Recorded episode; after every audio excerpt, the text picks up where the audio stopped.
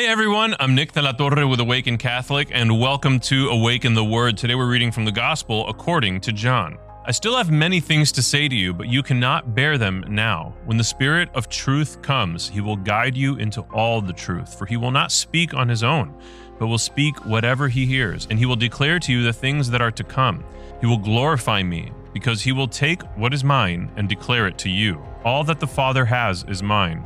For this reason, I said that he will take what is mine and declare it to you. If you didn't watch yesterday's Awaken the Word episode, I would highly encourage you to do so, whether you do that before watching or listening to this episode or just afterwards. But in yesterday's episode, we addressed, we talked about how the Holy Spirit was sent after our Lord left at Pentecost, and that he was planning on sending the Holy Spirit specifically to continue to illuminate them to truth. And I mentioned in that reflection about how connected that passage was to the issue of sola scriptura in the sense that it refutes sola scriptura. In today's passage, our Lord is saying that the Spirit of truth will guide all of us into truth. But is he saying that? In fact, what he is saying here, he is saying only to his apostles. And as I said yesterday, his apostles would become the first bishops. Why is it relevant that he's saying that only to his apostles? Because there are things that he told the crowds of people during his sermons or during his public messages, and then there are different things that he told only to his apostles. And the context for today's passage, he was saying these things at the Last Supper in the upper room.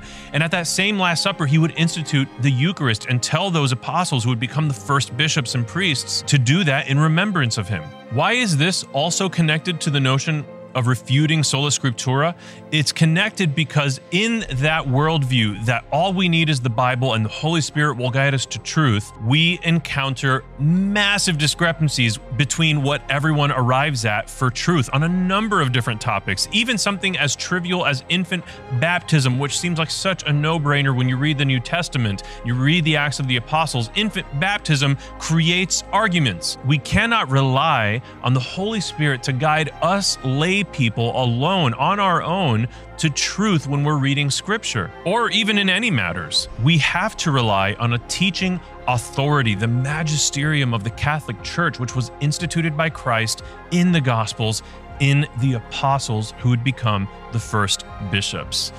I have been Nick. This has been Awaken the Word. And before you go, I just need you to know that Jesus loves you. Peace. Thank you for tuning in to Awaken the Word. Awaken the Word is a three minute daily reflection that unpacks Scripture with practical messages for everyday life. Awaken the Word is made in partnership by Spoke Street Media and Awaken Catholic.